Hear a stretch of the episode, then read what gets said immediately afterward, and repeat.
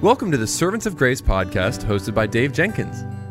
Our podcast exists to provide trustworthy expository messages through the Bible and faithful answers to your theology questions.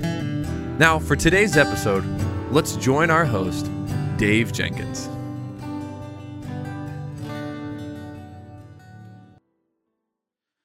Well, welcome to our time of study in God's Word. My name is Dave, and I'm the host for this podcast. And today we're going to continue our series through the book of Psalms, looking today at Psalm 20 and the faith of Israel. Would you please join me now in prayer? Father, we thank you that your word is true, that it's trustworthy, that it is enough for our life and for our godliness that we can trust you. And Lord, as we open this great psalm today, what we need to do is to trust you, to, to know that you are good and that you've sent forth Christ your Son to pay the penalty in our place and for our sin, to transfer us from the kingdom of darkness to the kingdom of the Lord Jesus, to, to seat us as your people before the table of God, not as enemies, but now as friends, not as traitors, but as known by you, as, as loved by you, as adopted by you, as accepted by you, and as loved by you. And so, Lord, I, I pray as we open your word now that you would use this time as you do, as you promised in Isaiah 55, that your word will not return without void, that it is the living word of God that is sharper than any two edged sword that pierces the heart and the flesh of men, because you are the God who pierces the heart and the flesh of men. And so, Lord, I, I pray for the help of your Spirit. As we open your word, may you illuminate it to us.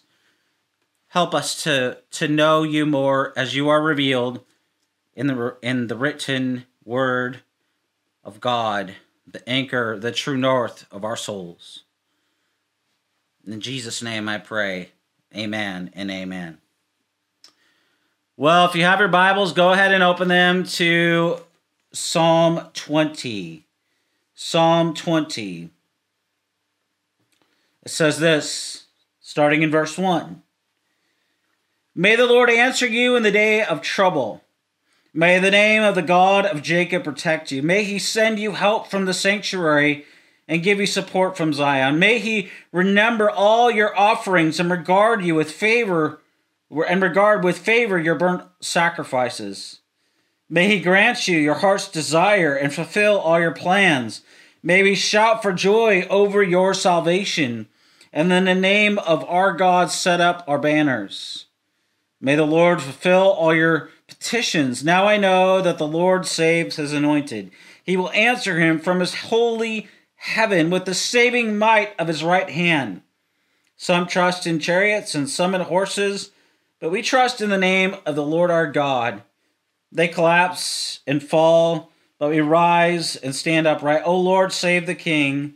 May he answer when we call. This is the reading of God's precious word.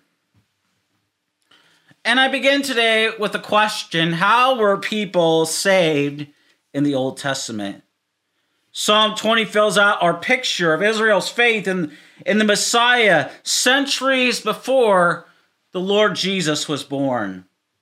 And to explore this question from this chapter of Psalm 20, we're going to start by looking at the big picture looking at faith in the Messiah in the Old Testament as a whole, and then we'll narrow our focus to look at Psalm 20 as a whole. And after we build this picture, we will walk through the details of Psalm 20 to see what this psalm teaches us about the person and the work of Christ. And so, again, I begin by asking the question that I started with How were people saved in the Old Testament? And the answer is God's people have always been saved by faith in Jesus Christ. The Old Testament contains a law of Moses, but it does not teach that we are saved by law keeping. In fact, the writer of Hebrews, the, the epistle of Hebrews, which shows how Christ is better than everything and how he's sufficient over everything. In Hebrews 11 6, the writer of Hebrews says this without faith, is it impossible to please him. See, God's people have always been saved by God by trusting in Him alone. Now we need to ask the question what did people in the Old Testament know and believe? More specifically, we need to ask the question what do they know about Christ? Now, there's actually a whole field of theological study on the New Testament use of the Old Testament, and trust me, we can only scratch the surface in our time together today. But there are a number of places in the New Testament that tell us what the Old Testament believers believed.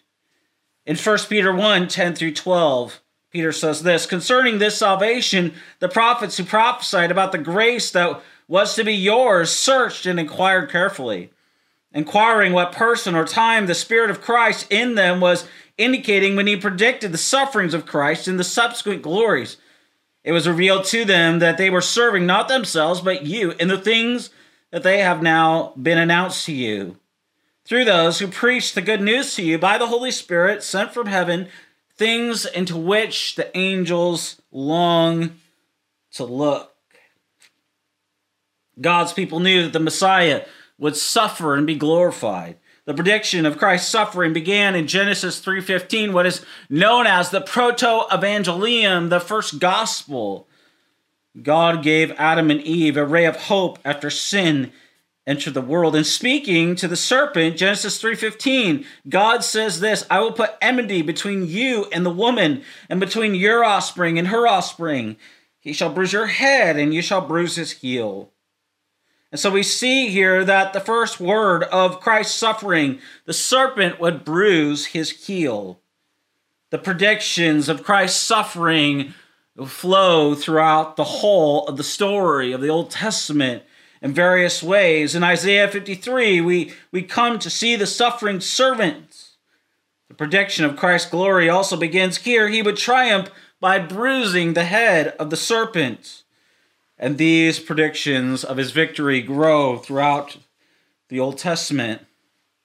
There's another question that we need to ask What didn't the Old Testament believers know? Well, according to the Apostle Peter in the verse that we just read from from uh, uh, First Peter, they did not know who the Christ would be or when he would come. They knew what would happen to him because they studied the scriptures. They knew the Bible, right? That's why Jesus said over and over again in the Gospels, it is written. Because they knew it was in the Bible. What they didn't understand is they didn't understand the spirit, the intent, the goal, how it find its apex in Christ. They did not know his name, his person, or the timing of God's plan.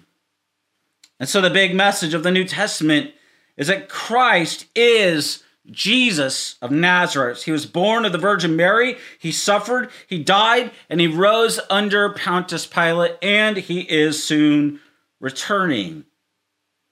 We need to ask another question. Was it just Peter that, that talked about this? What about Paul? What did Paul have to say about this? In 2 Peter 3 14 and 15, Paul also teaches that the Old Testament teaches faith in Christ.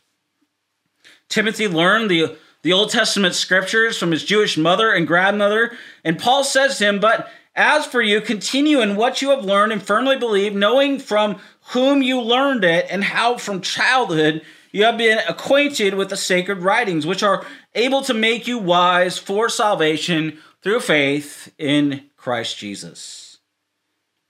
The scriptures that Timothy had from infancy are, are the books of the Old Testament. The New Testament had not yet been written, but according to Paul, the Old Testament teaches salvation by faith, and the object of this Old Testament faith is found in the person and the work of the Lord Jesus. Well, we know from reading Luke 24 that Jesus taught many times about what he would do, what he would suffer. He teaches that the Old Testament taught about his own suffering and glory as the Christ. Luke 24 records some of Jesus' last words with his disciples. Luke 24, 44 through 47 says this. And then he said them, These are my words that I spoke to you while I was still with you. That everything written about me in the law of Moses and the prophets and the Psalms must be fulfilled.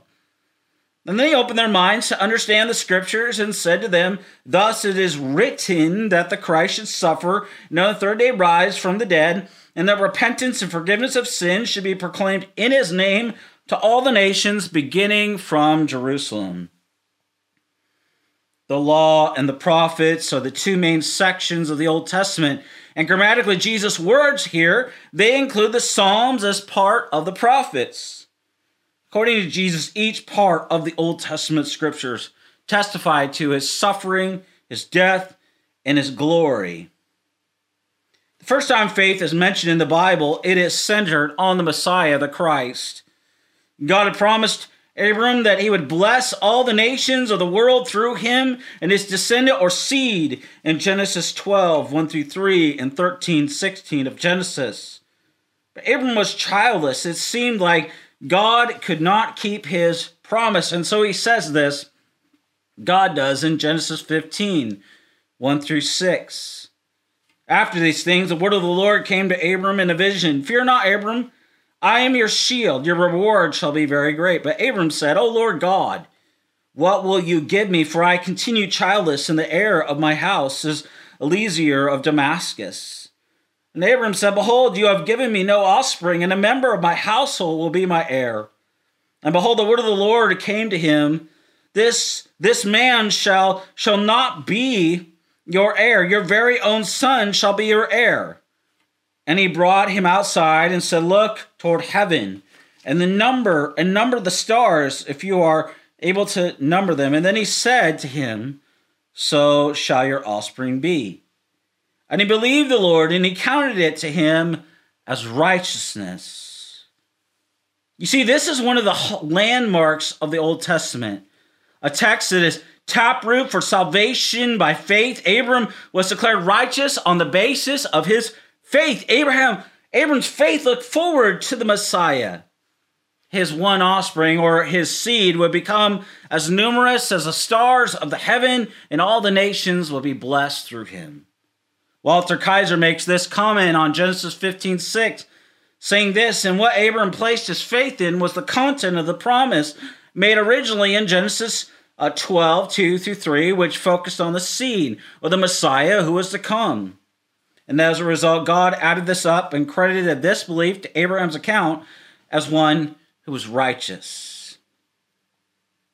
Abraham's faith is the same as the justifying faith as believers in the New Testament. This Old Testament faith may, may not possess full understanding of the details of the redemptive work and the atoning sacrifice, and yet, in essence, it is trust in the Savior sent by God. And all of this helps us to put a picture together of what God's people believed before Jesus was born. The scriptures prophesied the suffering and the glory of the Messiah from the opening chapters of Genesis on. And yet the details became progressively clear. Of course, as they read, as they studied the scriptures, the Old Testament believers put their faith in the Messiah, the man God would raise up to defeat Satan and bless the nations of the world understanding this framework and the answer to the questions that we've explored helps us as we come now to Psalm 20. This psalm was given to the choir master to teach the people of God to hope in the Messiah. The heart of Psalm 20 is the confidence that God will save his anointed and give him victory, as verse 6 of Psalm 20 tells us. And we need to ask the question who is this anointed king that we're going to look at in this chapter? And some think that this psalm was a worship liturgy before the kings of Israel. They went out to war, but the introduction doesn't give this background for this psalm. In the end, we don't know when or why it was written. This could have been used when a king went out to war, but there is no reason why it could not have been written as a prophecy of events far in the future. John Calvin concludes the object, therefore, which David had expressly in view was to exhort all the children of God to cherish such a holy solicitude about the kingdom of Christ as would stir them up to continual prayer on its behalf. The book of Psalms itself gives us the context for reading and understanding Psalm 20. We always need to go back to the context to understand the meaning of, of where we're going. What is the author aiming to do in this book of the Bible? Psalms 1 and 2 are the introduction for the whole book of Psalms, and they set the stage for the for the Psalms that fall. Psalm 2 introduces us to Christ, the King God has anointed and set on his throne in heaven. God rescued him and he rules the nations with a rod of iron. In a real sense, the book of Psalms is about this king, his kingdom, and his people that they belong to him. The promise of a king in Psalm 2 is the key for understanding the whole book of Psalms. When we read about a king in Psalm 20, we need to remember Psalm 2 and that we have this eternal king in mind. Psalm 20 also fits together closely with the immediate context of the Psalms that come right before it. The Psalm has a number of verbal links with Psalm 18, and we might reckon that the Psalms have almost been juxtaposed so as to suggest that Psalm 18 offers the testimony, the blessings of Psalm 20 have come about, or that Psalm 20 promises that God will do again what Psalm 18 testifies to. In Psalm 18:6, the king calls to God in his trouble and his distress. In Psalm 20, the people pray for this king in his day of trouble in verse 1. And in both Psalms, God answers the king from heaven. He supports him, he saves him. And so Psalm 20 is looking at the victory of Psalm 18 from a different angle, we can say. In Psalm 20, we hear the voice of the people praying for the king and trusting in the king. The introduction to this psalm tells us that it is a psalm of David. The preposition of has a range of meanings in Hebrew. It can mean that this psalm is about David. It's written for David. It was written to David. It was written by David. And when Jesus quoted Psalm 110 in the temple in Matthew 22, 43 through 45, he understood the phrase of David to mean written by David. And following Jesus' example, it means best to assume that when his psalm is introduced by the words of David, it means David wrote it unless there's good reason to think otherwise. And if David wrote Psalm 20, then he is writing about another king, his descendant, Christ Jesus the Messiah. In fact, he mentions this coming king in Psalm 1850, which says, Great salvation he brings to his king, and shows steadfast love to his anointed, to David and his offspring forever. And now, here in Psalm 20, he's speaking to this other king, saying in, in Psalm 20, verse 1, May the Lord answer you in the day of trouble. David is writing here about none other than the person and the work of Christ. King David and all the people should trust in the Lord. And so David prays for Christ, his great son, who will be born 1,000 years later. David hopes in Christ. In verse 6, now I know that I know that the Lord saves his anointed. And verse 9 tells us that David submits to Christ, saying this, O Lord, save the king, may answer us when he call. God will save the king, and the king in turn will answer the people of God. With that word we, King David includes himself with all the rest of the people, saying that he will call on this greater king. A king does not appeal to someone lesser than himself, he commands them to do what he wants. A king only appeals to someone greater, a greater king. And that's what, with the word we, David includes himself with the people who call on this king. David recognized that his offspring would be greater than he. And this is the point that Jesus made when he quoted Psalm 110 in the temple. The beginning of Psalm 110 reads this way A psalm of David, the Lord said to my Lord, Sit at my right hand until I make your enemy your footstool. Psalm 110 David himself calls the Messiah my Lord, submitting to him and recognizing his superior greatness. And so, at the heart of the Old Testament, great King David put his trust in the greater king. And in Psalm 20, David submits to Christ and he looks forward to his greater kingdom. We have seen that the Old Testament believers were saved by faith in Christ alone. We have looked at faith in Christ in Psalm 20 as a whole. And this brings us to the last question What do we learn more specifically about the Messiah in Psalm 20? And based on Psalm 20, what did God's people know about Christ before he was born? How did Psalm 20 fill out what we know about Jesus ourselves? Psalm 20 is the people's prayer for their king, strictly speaking. The people are speaking to the king, not to God. And so, as a prayer, it is an indirect prayer. The people are telling the anointed king what they want to know, God, want God to do for him. And it might seem strange to think about praying for Christ. After all, Jesus is our high priest who prays for us. But Jesus was a human being like we are, to be sure. He was the God man. And as a man, he came to walk the hardest path, the hardest road that any man ever walked.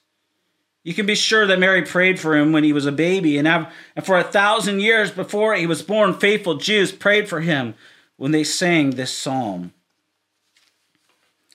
Psalm 21 through 3 says, and it starts with a prayer for the king's protection.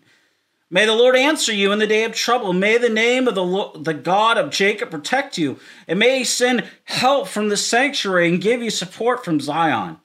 And may he remember all your sufferings and regard you with favor, with favor your burnt sacrifices. Selah. The Messiah would have a hard and a troubled life, we know. And as the people prayed for Christ with the words of the psalm, they would have learned that the coming king would be pressed so hard that he would need God to intervene and send help from heaven.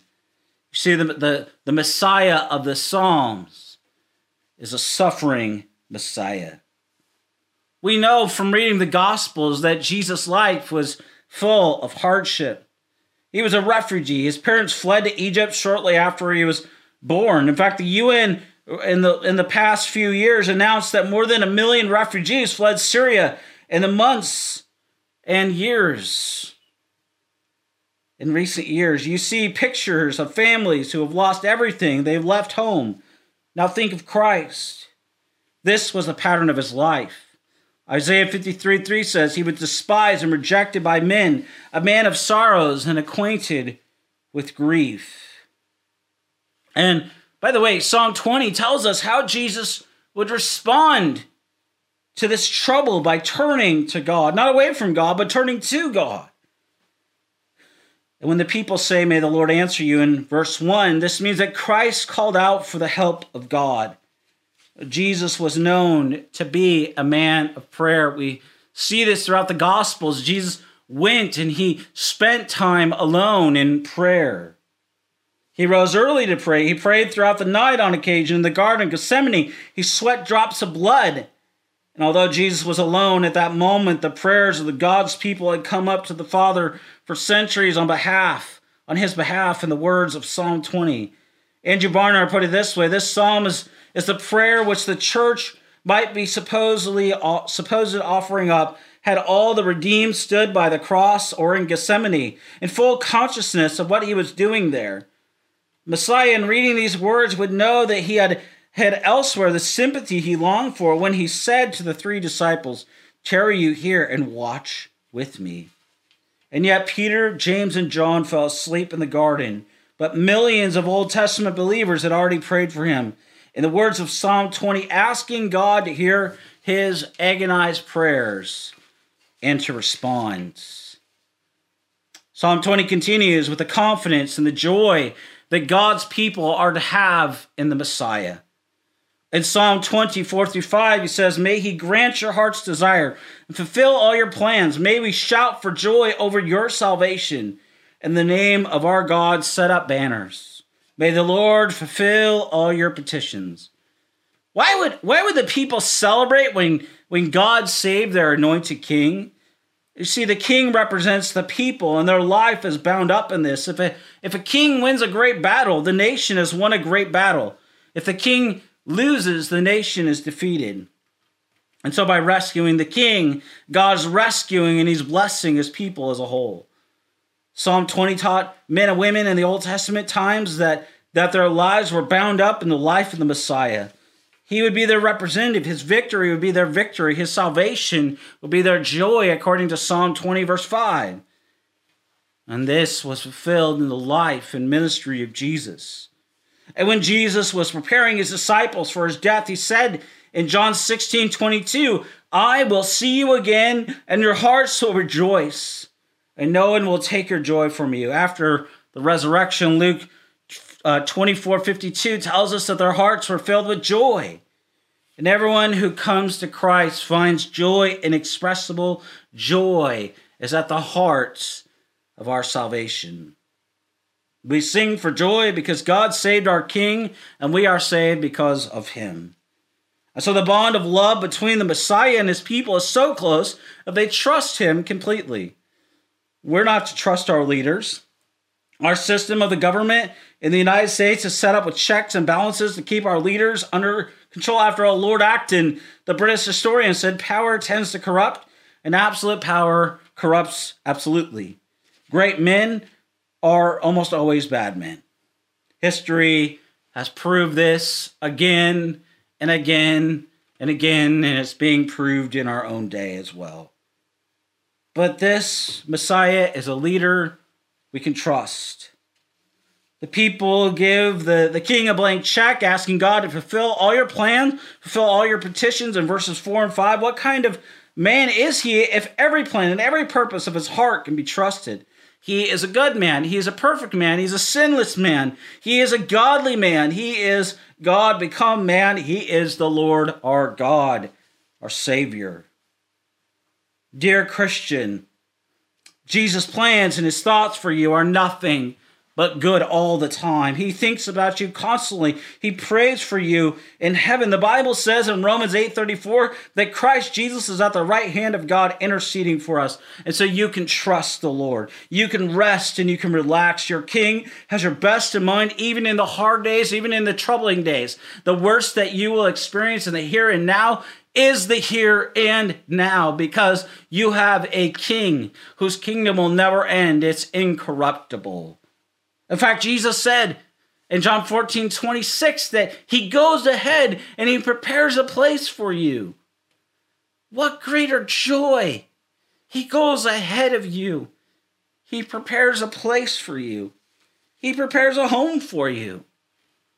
Dear Christian, your hard days are the worst that you will ever experience, ever. Your home is not here, and yet we live between the times. We live between the times. And these times, Jesus said in, in John 16 33, in this world you will have trouble. We're going to have difficulty. We're going to have hardship. We're going to have challenging days. We're going to have hard circumstances.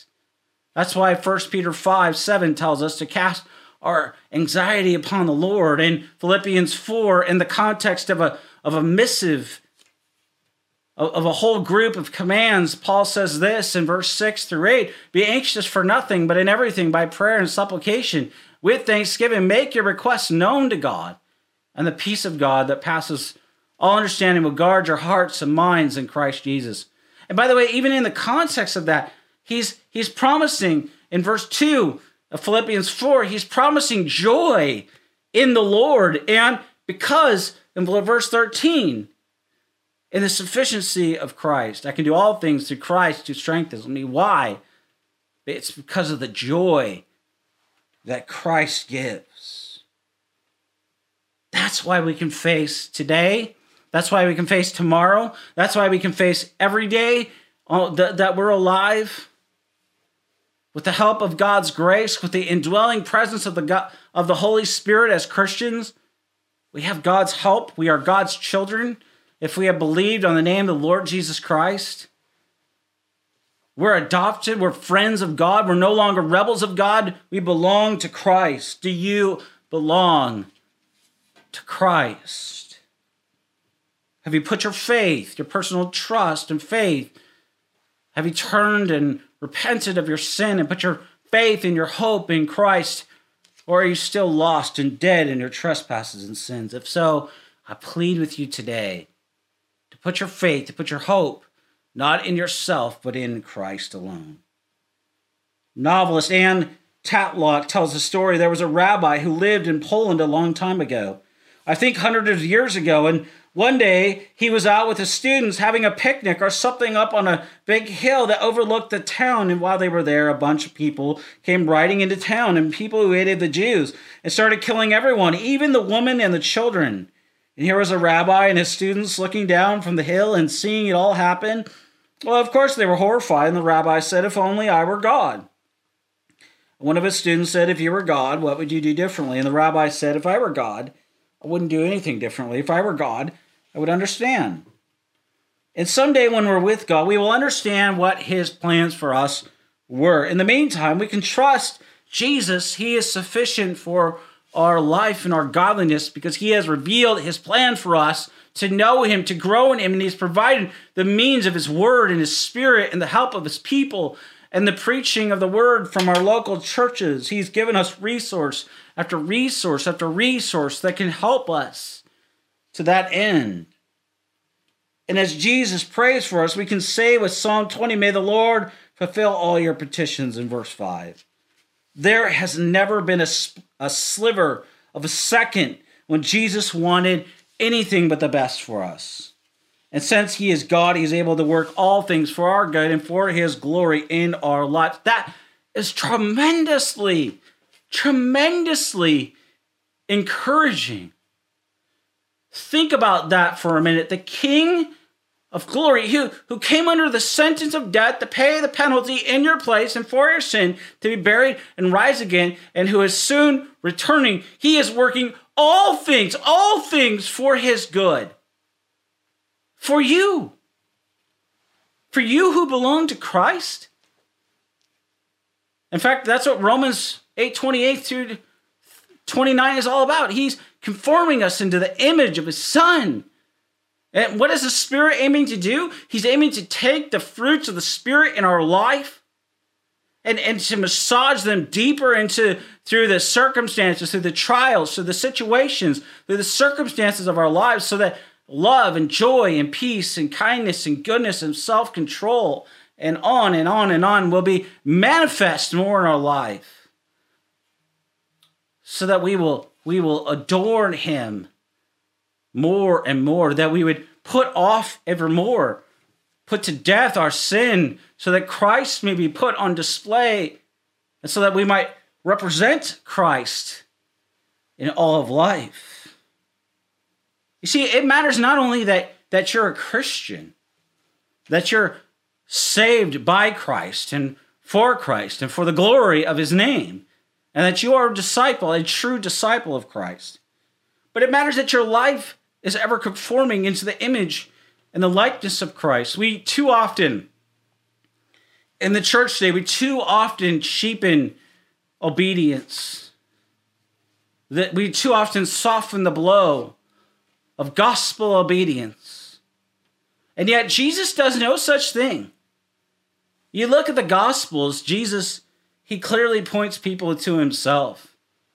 They follow him or they go away. Jesus to his disciples in the upper room discourse in John 14, 15 tells us what he expects. He expects obedience. Obedience. Dietrich Bonhoeffer was a man who understood obedience. He gave his life for the glory of Christ during the reign of the Nazis. He wrote a book called The Cost of Discipleship. He talked about cheap grace versus costly grace. And it's a message that we need to hear today in the church. At the cost of the King of glory, who came into our time, who came into our space, fully God, fully man, he was born of a virgin to pay the penalty that you and I justly deserve. He was buried and he rose again He's the sinless substitute that we need. He's the only Savior who, who can save. And yet, do we believe that? Do you live by that reality? Uh, you think of a man like Martin Luther, when Luther discovered in the Reformation the, the doctrine of justification, he said it was the, the, the main hinge on which the Christian faith revolves. It's the chief article, Calvin would write, on which the Christian faith hinges. And he's not wrong. We need the righteousness of God in Christ alone, and it, it transformed Luther's life. Now remember, this, this was a time of, during Luther's life, in the life of the church, where the gospel was corrupt. People were selling indulgences for the salvation of people, and, and that is no gospel at all. Make no mistake about it. It's no gospel. The gospel is Christ's death in our place and for our sin. He was buried and he rose again on the third day. That's 1 Corinthians 15 1 through 8. There should be no dispute about that. The gospel is not about selling ourselves and giving gold and then somehow confessing our sin to some priest. Our need is to confess our sin and our neediness to the only Savior, to the only King, to the only Lord of glory, who alone through his life and death and resurrection can save. That's why that's why Paul says that, that we have a mediator between God and man in 1 Timothy 1:15. And his name is Christ Jesus. That's good news. We do not need indulgences. We do not need our merits. We do not need our performance. What God wants is our personal trust and our personal faith. And for us to place our faith and our trust in his person and in his work and to turn and turn from our sins and to trust in the perfect spotless righteousness of Christ this message this gospel that Luther really rediscovered by reading and studying the scripture it transformed the world it's revolutionized the world. Not only in Luther's time, it transformed a Roman culture, it's transformed civilizations. But even more than transforming whole people groups and civilizations, it transforms people's lives. It's transformed my life. But it's not only, we need to say, it's not only brought me into me who was once dead in my trespasses and sins. It made me live together with Christ, but it's given me a hunger, as Jesus says in the Sermon on the Mount in Matthew 5, it's given me a hunger and a thirst for righteousness and a desire to become more like Christ.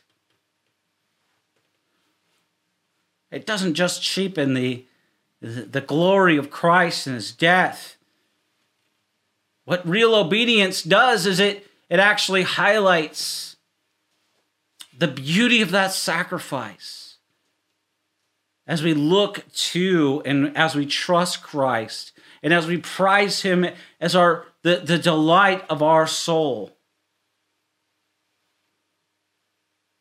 That's what Jesus was after with the disciples when he was teaching them teaching them in the upper room discourse these, these lessons about what life was like in the kingdom.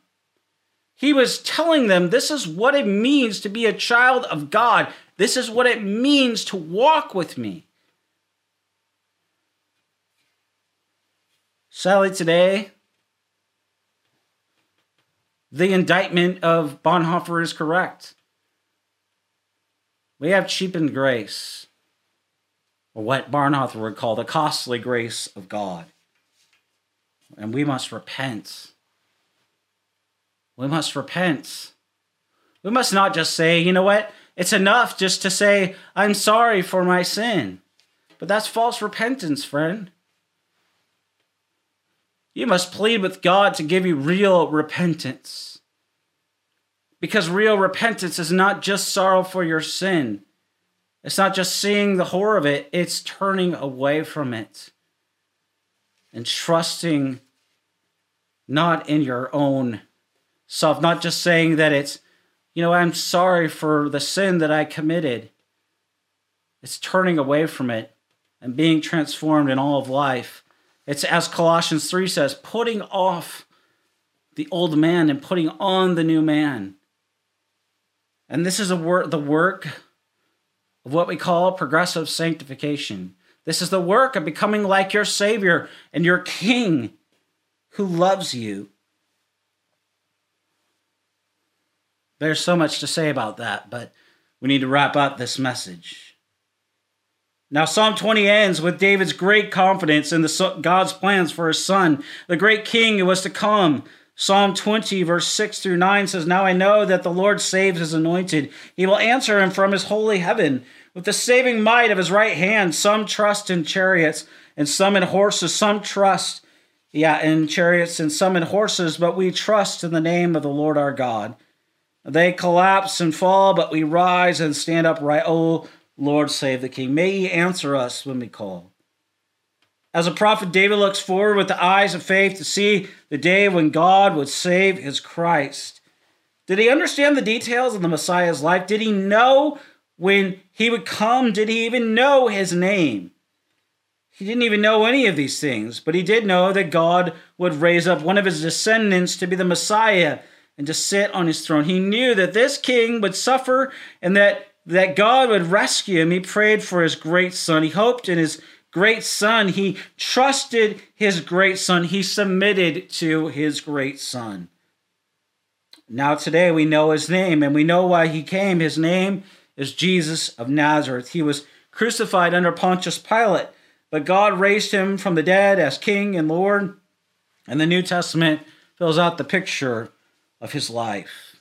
But the question is today do you trust Christ? Do you believe that God's people have always been saved by faith in the person and the work of Christ? You must. If you have not, put your faith and your trust in Christ for the repent for your forgiveness of sins. Because this is what God's people have always done. They have always turned from their sin to the only Savior who alone can save. Dear friends, we have to be so clear about this today. Because if you look at the statistics that are out there, people today do not believe that Jesus was God. Well, Jesus is fully God and fully man. He came under the sentence of death as the only Savior, and the way is exclusive and the way is restricted only by believing in Him. You cannot be saved through mysticism. You cannot be saved through yoga. You cannot be saved through the Enneagram. You cannot be saved through some teacher. You cannot be saved through me. I cannot save you. You cannot be saved through Buddha or Confucius or Muhammad or Locke or any political philosophy or religious philosophy. The only one who can save you is the one who came under the sentence of death to pay the penalty in your place and for your sin, and to be buried and to rise again from the dead. And that's the King of glory. We could, we could be here for another hour. He is, he is beautiful. He is lovely. He is glorious. He's worthy of all of our adoration. He's worthy of our worship. And so I just ask you do you prize Christ above all? Are you being trans, dear Christian, are you being transformed by Christ into greater Christ likeness, into greater godliness? Are you displaying more of the fruits of the Spirit in your life? Even, even the tiniest of tiny slivers? Are you enjoying the privilege that is yours of being in Christ and being known by Christ and in communion with Christ?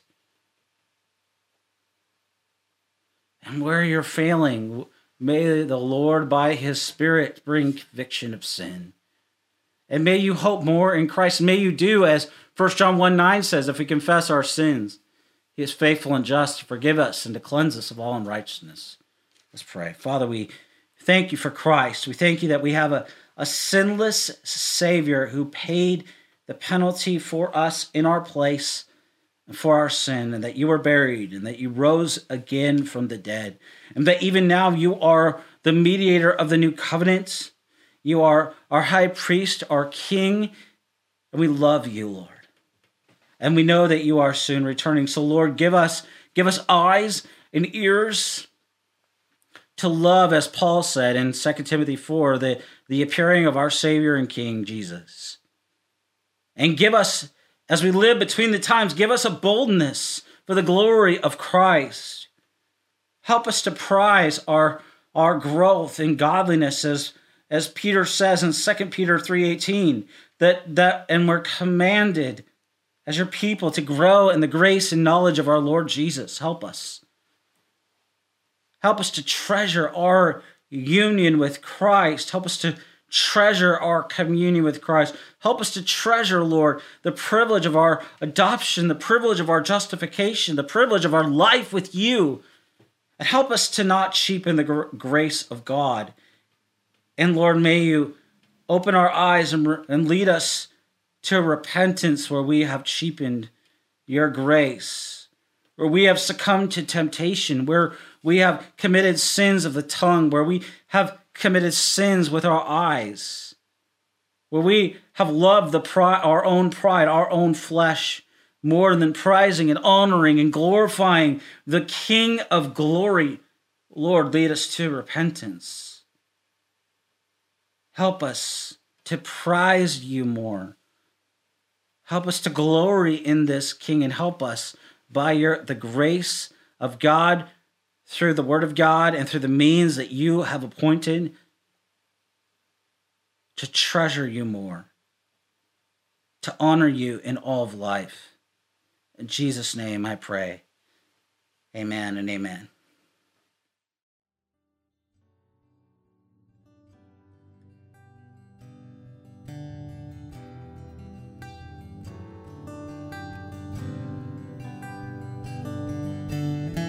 Thank you for listening to the Servants of Grace podcast today. If you enjoyed the show, please subscribe, leave a rating on the app, and share our episode with your friends and family. If you'd like to, you can follow us on Instagram at Servants of Grace, on Twitter at Servants of Grace, or by searching Servants of Grace on Facebook. You can also find this podcast on the front page of our website at servantsofgrace.org.